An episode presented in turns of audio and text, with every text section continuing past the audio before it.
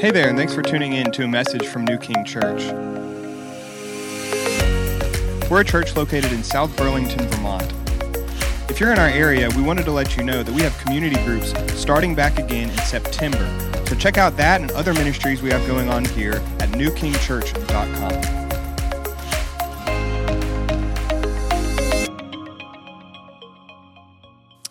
We're in the fourth chapter of Matthew, and we're going to start at verse 12.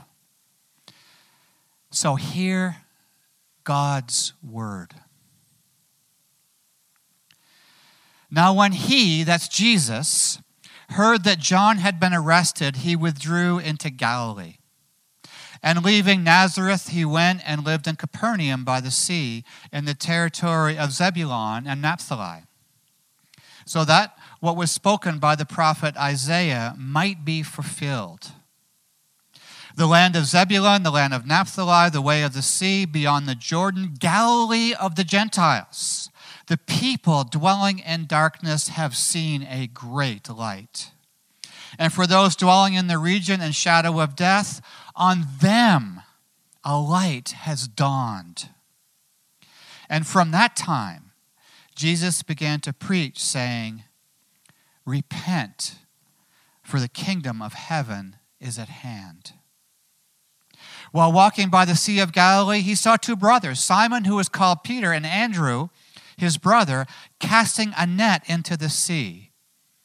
They were fishermen. And Jesus said to them, Follow me, I will make you fishers of men. Immediately, they left their nets and followed him. And going on from there, he saw two other brothers, James the son of Zebedee and John his brother, in the boat with their father Zebedee, mending their nets. And he called them. Immediately, they left the boat and their father and followed him. And he went through all Galilee, teaching in their synagogues and proclaiming the gospel of the kingdom and healing every disease and every affliction among the people. So his his fame spread throughout all Syria, and they brought him all the sick, those afflicted with various diseases and pains, those oppressed by demons, epileptics, and paralytics, and he healed them. And great crowds followed him from Galilee and the Decapolis and from Jerusalem and Judea and from beyond the Jordan. This is God's word.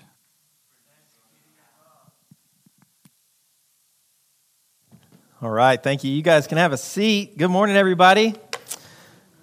My name is Ben, and um, today I aim to answer five questions that are going to help you to understand the whole Bible a whole lot better. If you're a note taker, there's going to be five questions um, that we are going to look at revolving around the concept of the kingdom of heaven. If you're newer to all of this, you're going to hear this stuff coming up. We're called New King Church. And Jesus, we just heard, was preaching, Repent for the kingdom of heaven is at hand. And he's going around preaching the good news of the kingdom. And so, what is that all about? By the end of this message, I hope that you're going to understand that a whole lot better. And it's going to help you to understand the whole of the Bible a lot better. And so, um, the five questions that we're going to look at are what is a kingdom, really simply? The second one is what is the kingdom of heaven? The third one is who is the king of heaven? The fourth one is how does a person become a part of the kingdom of heaven? And then the fifth one is what does a person do in the kingdom of heaven? And I'm going to try and do all of this in 25 minutes because we have a mission partner that we really want to give time to share before uh, we're done here. So uh, pray for me because this is hard for me, okay? 25 minutes. Let's pray. Heavenly Father, God, I do ask that right now you would empower me by your Holy Spirit to preach your word truthfully, to rightly divide your word. God, I ask for every person here that you would make our hearts soft and pliable in your hand so that your spirit can move freely and, and make changes in us and show us um, wonderful things from your word. Would you just whet our appetite this morning for more of you? We ask it in Jesus' name. Amen. All right, so we are going to look at the context here, okay? We're going to just work through this passage. I'm going to jump around a little bit, but basically, we're going to take each verse and we're going to we're going to break it down and find out what it's talking about. Look at look at the passage, Matthew 4 verse 12.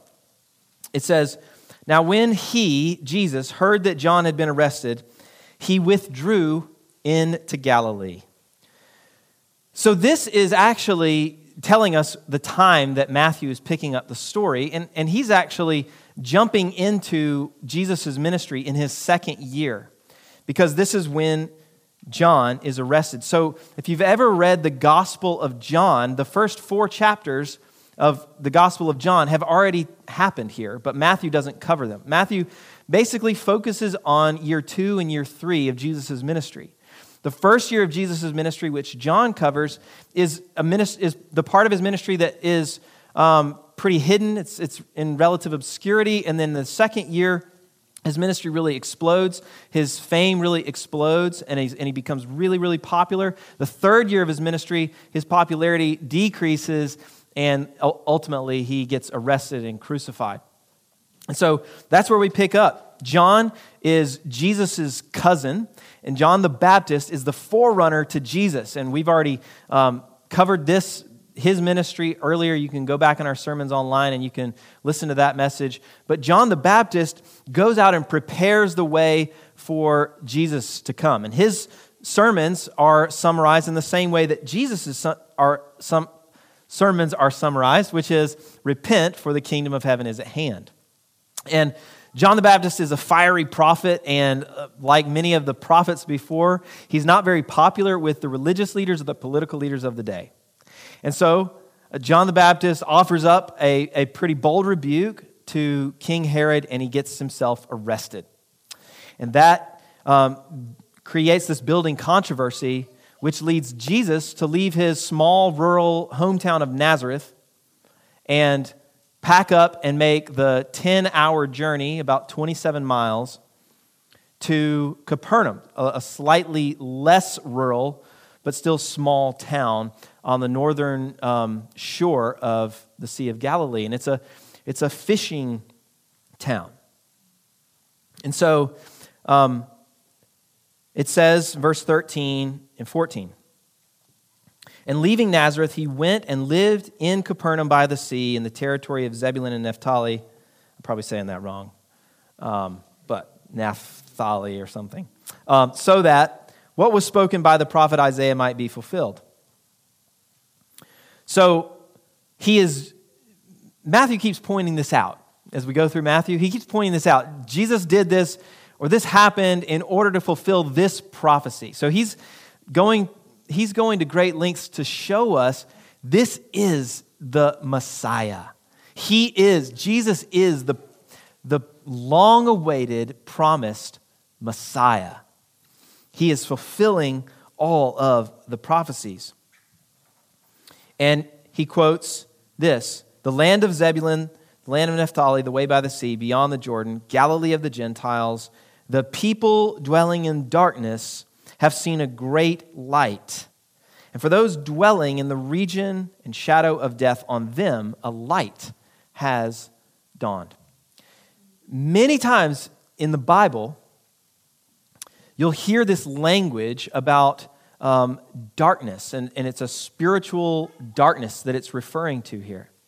And what that's talking about is that human beings, we are born in this in this blindness, this darkness, this deception, we are unable to see what is really true. And so Jesus is the light. He goes in order to reveal what's really true. I love this exchange between Jesus and Pontius Pilate in John 18 when he's arrested and he's standing before Pontius Pilate. And he says to Pontius Pilate in John 18 37, for this purpose I was born, and for this purpose I have come into the world. Now, what he's about to say must be pretty significant, right? For this purpose I was born. For this purpose I came into the world. And here's what he says to bear witness to the truth. Everyone who is of the truth listens to my voice. This is why Jesus came. He came to tell us, to show us what's really true. And so it's very important that as we continue to study Jesus and his life and his teaching, that we keep this in mind. He's revealing to us what's really true. And it's important that we remember that we have been in darkness. We have been deceived. We have been blind to what's really true. Matthew 4:17. From that time, Jesus began to preach, saying, Repent, for the kingdom of heaven is at hand.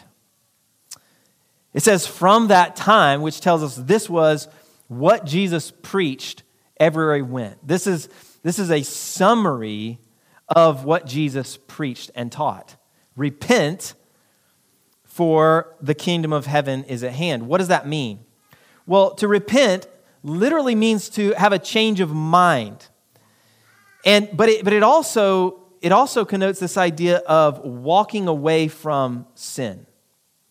Oftentimes you'll see it say, repent of your sins. What it means in full is to have a change of attitude toward God. Change your attitude toward God and walk away from your sins, which are in opposition against Him. That's what repentance is. Change your attitude toward God, walk away from your sins, and then he says, For or because the kingdom of heaven is at hand. What is that talking about? Well, if something is at hand, it's within grasp, it's near to you. What Jesus is saying is the kingdom of heaven is available to those who want it. He says, Repent, change your attitude, your heart toward God, walk away from your sins, because the kingdom of heaven is available if you want it. So, if that's the summary of all that Jesus taught, the kingdom of heaven is available to you.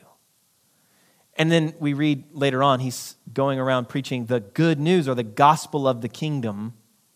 We should probably understand this concept of kingdom, right? We should probably have some grasp on what that means. What does it mean, the kingdom of heaven?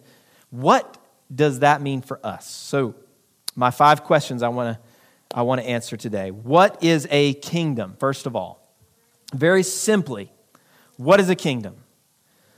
Well, a kingdom consists of number 1, a king or a queen, a ruler. Number 2, a kingdom consists of people who are under the rule of that king or queen. And then, number three, a kingdom consists of lands or territory that this king or queen rules over. That is, at its very most basic, um, what a kingdom is. So, a kingdom is uh, the king's or queen's domain. It only extends so far as the king or queen's dominion or rulership or authority extends. And as more and more people and more and more lands come under that authority, that rule, then the kingdom expands. So, the concept of a kingdom is morally neutral. It's a system of government. And so, throughout history, there have been good kingdoms and bad kingdoms because there have been good kings and bad king and, and bad kings. And so the kingdom is literally just a reflection of the ruler over it. And if it's a good ruler, then it'll be a good kingdom. Um, so that's what a kingdom is at its most basic level. What is the kingdom of heaven? Well, the kingdom of heaven does not consist of earthly lands, it's the kingdom of heaven, right? And so that means that the kingdom of heaven's citizens are not geographically defined. You can't look at one area in the world and say, that's the kingdom of heaven there. Instead, the kingdom of heaven expands or extends everywhere that a person willingly comes under the rule of the king of heaven. That's how the kingdom of heaven expands. And then, what is the kingdom of heaven like? Well, look down at verses 23 and 24. It says, And he went throughout all Galilee, teaching in their synagogues and proclaiming the gospel of the kingdom and healing every disease and every affliction among the people. So his fame spread throughout all Syria, and they brought him all the sick, those afflicted with various diseases and pains, those oppressed by demons, those having seizures and paralytics, and he healed them all. What's that talking about? What, what does that have to do with the gospel of the kingdom? Well, if you've been reading, if you'd been reading the entire Bible up to this point, then you would catch something here. See, in the beginning of the Bible, what you find is that there is a rebellion against God. And when this rebellion against God occurs, that, that spreads to all humanity. Every single human being until Jesus is a part of this rebellion, or it's also referred to as the domain of darkness. It is a rebellion that was started by Satan, a spiritual entity that God created. And that domain of darkness, remember, Jesus went to those who were dwelling in darkness. That, that, that domain of darkness and the curse of our rebellion, our sin against God, brought with it all of this sickness, disease, affliction, evil, wars, and demonic influence, demonic oppression. Demons are the spiritual entities connected with the domain of darkness. So, what we see here is that as Jesus goes and proclaims or announces the good news of the kingdom, then all of that stuff that's associated with the domain of darkness is just effortlessly undone. He's healing the sick and those afflicted and those oppressed by demons. Man, it sounds like this is a kingdom we want to be a part of, doesn't it? You guys with me? It's hard to tell with these masks. Give me a little amen or something every now and then. Um, so that's what that is a, a summary of the kingdom of heaven. Who is the king of heaven? That's my next question I want to answer. Who is the king of heaven? Jesus is the King of heaven.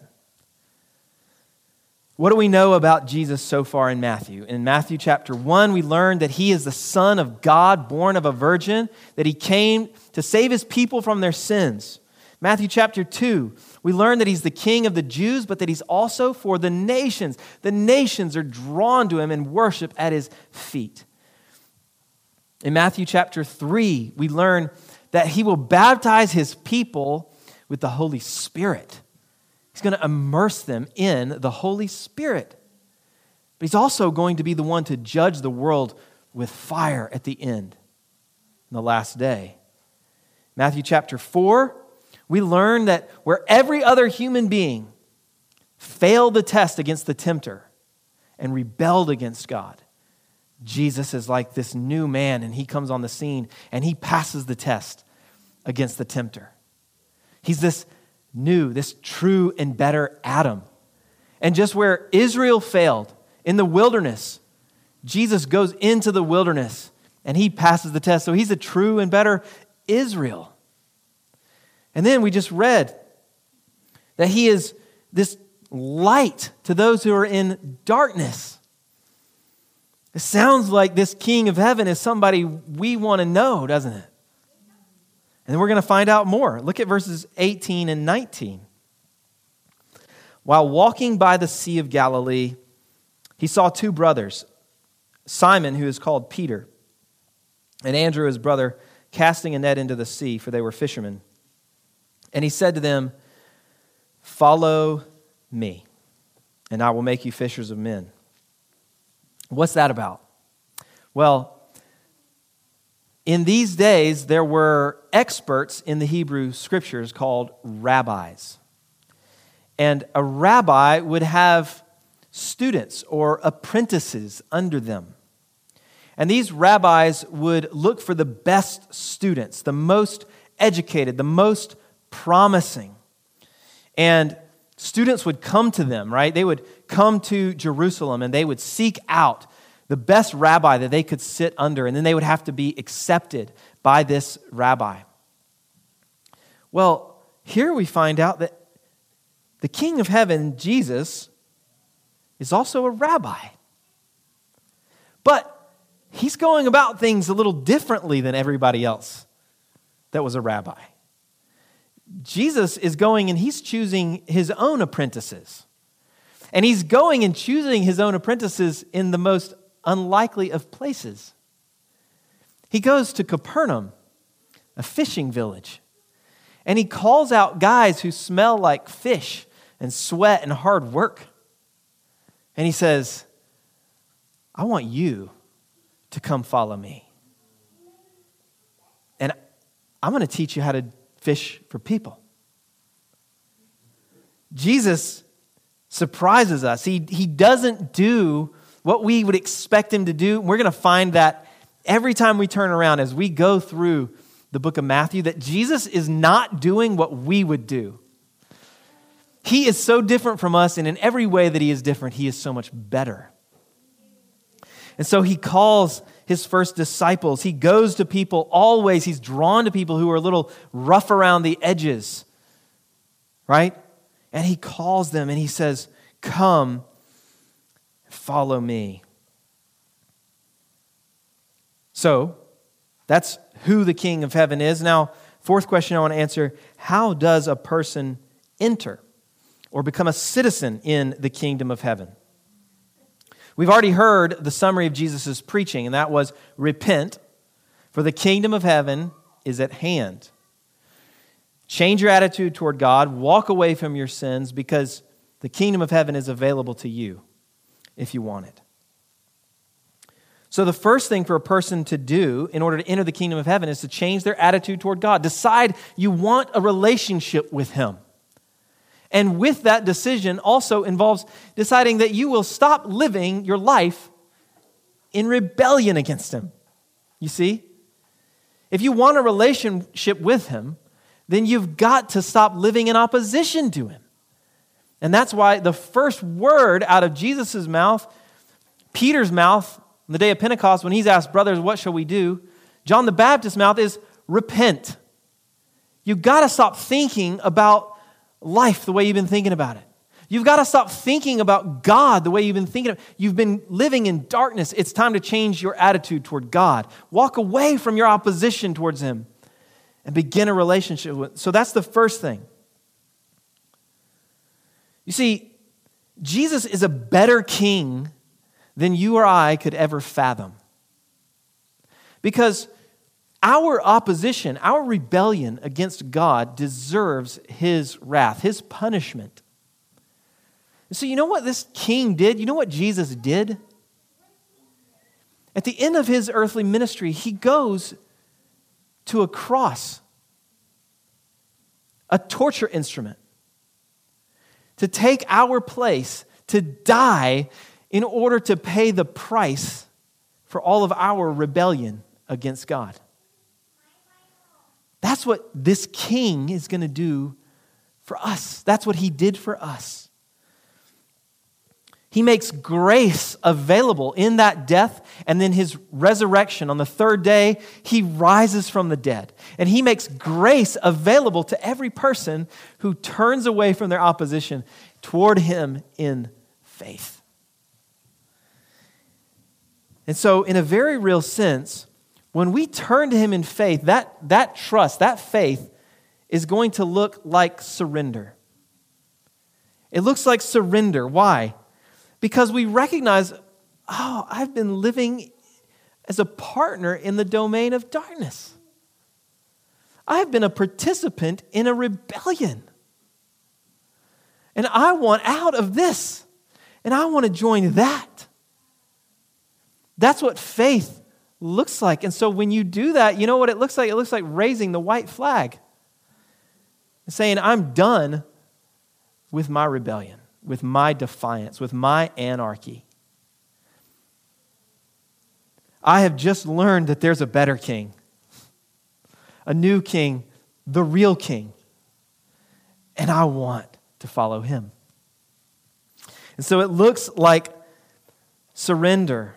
Jesus, he's no tyrant. He doesn't come and force his kingdom on anyone, but he is still a king. And he is the Lord of lords.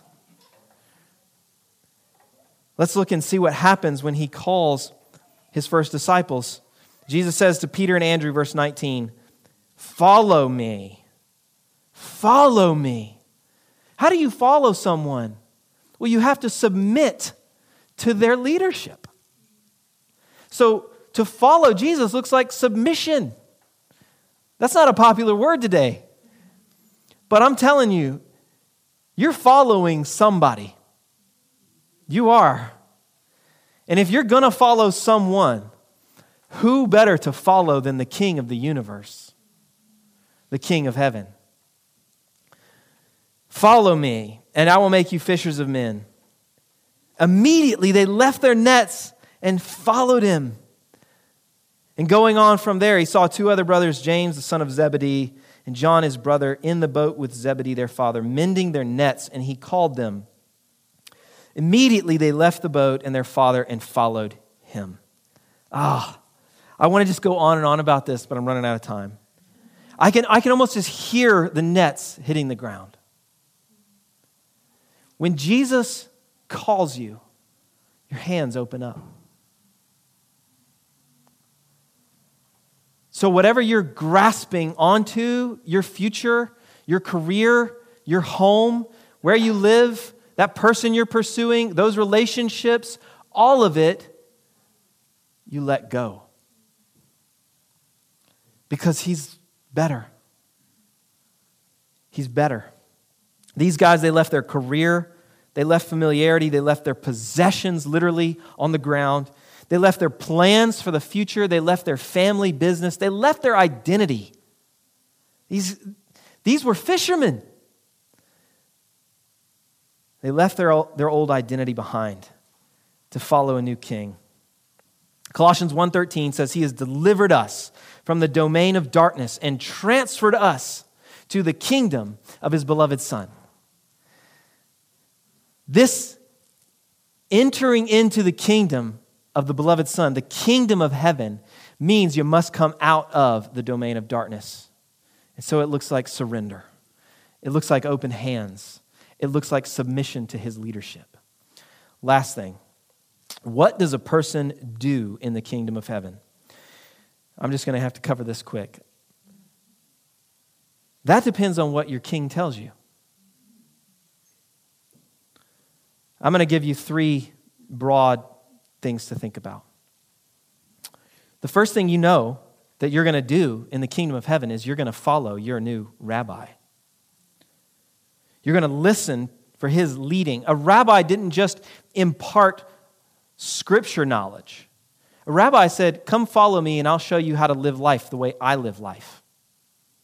That's what discipleship to Jesus looks like we follow him and we learn to live life the way he lived, at the pace that he lived, with the trust that he lived, with the love that he lived. You see? And so to follow him means you, you go wherever he goes. He says that his sheep know his voice. So you listen. Who do you want me to marry? It's up to you. Where do you want me to live? It's up to you. What career do you want me to pursue? It's up to you. What do you want me to study? It's up to you. Second thing, a person in the kingdom of heaven lives to see the kingdom advance. Jesus said, Come and follow me, and I will help you catch people. What he means there is, I want to bring, I want you to come into the kingdom. I want you to help more people come into the kingdom. And so, a person in the kingdom wants more people to come under the rule and authority of King Jesus because you've learned that there is no better way. Last thing, verse 24 says So his fame spread throughout all Syria. This is what people do in the kingdom of heaven they live for the fame of Jesus. I want to ask some, some questions for you just to think about as we close. Are you following where your rabbi is leading, or have you forgotten that that's what this whole Christian life is? It's daily waking up and saying, What do you have for me today? Second thing, are you living to see the kingdom advance, or have you forgotten that that's the original call? Come and follow me, and I'll help you fish for people. Are you thinking about the people in your life, in your workplace, in your family, in your neighborhood that don't yet know your King? Third, is the way that you're living your life glorifying Jesus? Are people drawn to him because of the way you live? And lastly, is anything in your life dishonoring to King Jesus? And if so, then I just want to invite you right now to lay that down at his feet, to walk away from that. Maybe you've surrendered before and you say, oh, I've already done that. But listen, this is something we've got to do continually. It's a daily thing. God, I'm yours. God, I Tiffany and I had to do this just two weeks ago. We, we realized we had to pry our fingers off of some things. It is a surrender that you have to do continually. God, my future is yours. Whatever you want me to do, wherever you want me to do it, whenever. As we close, I want to invite you to believe the good news about this kingdom that's come, that's been made available to you through Jesus. And if you aren't in yet, I want to invite you in to turn away from your sins, change your attitude toward God, and come to Him in trust. Surrender and follow Him. Let's pray. Heavenly Father, um, God, I know that there's a lot that we just covered. Um, and I pray, Holy Spirit, that you would just see to it that the good seed that fell onto hearts would go down into good soil and that it would bear much fruit. Lord, continue to work in our hearts, continue to challenge us to follow our rabbi, to live with open hands, completely surrendered to Him, to have a heart to see others coming into this kingdom. God, help us to live in a way that honors you and spreads the fame of Jesus on the earth. And I pray that anyone in this room that does not yet know Jesus would turn to him right now and believe, be transferred from the domain of darkness into the kingdom of the beloved Son. I pray it in Jesus' name. Amen.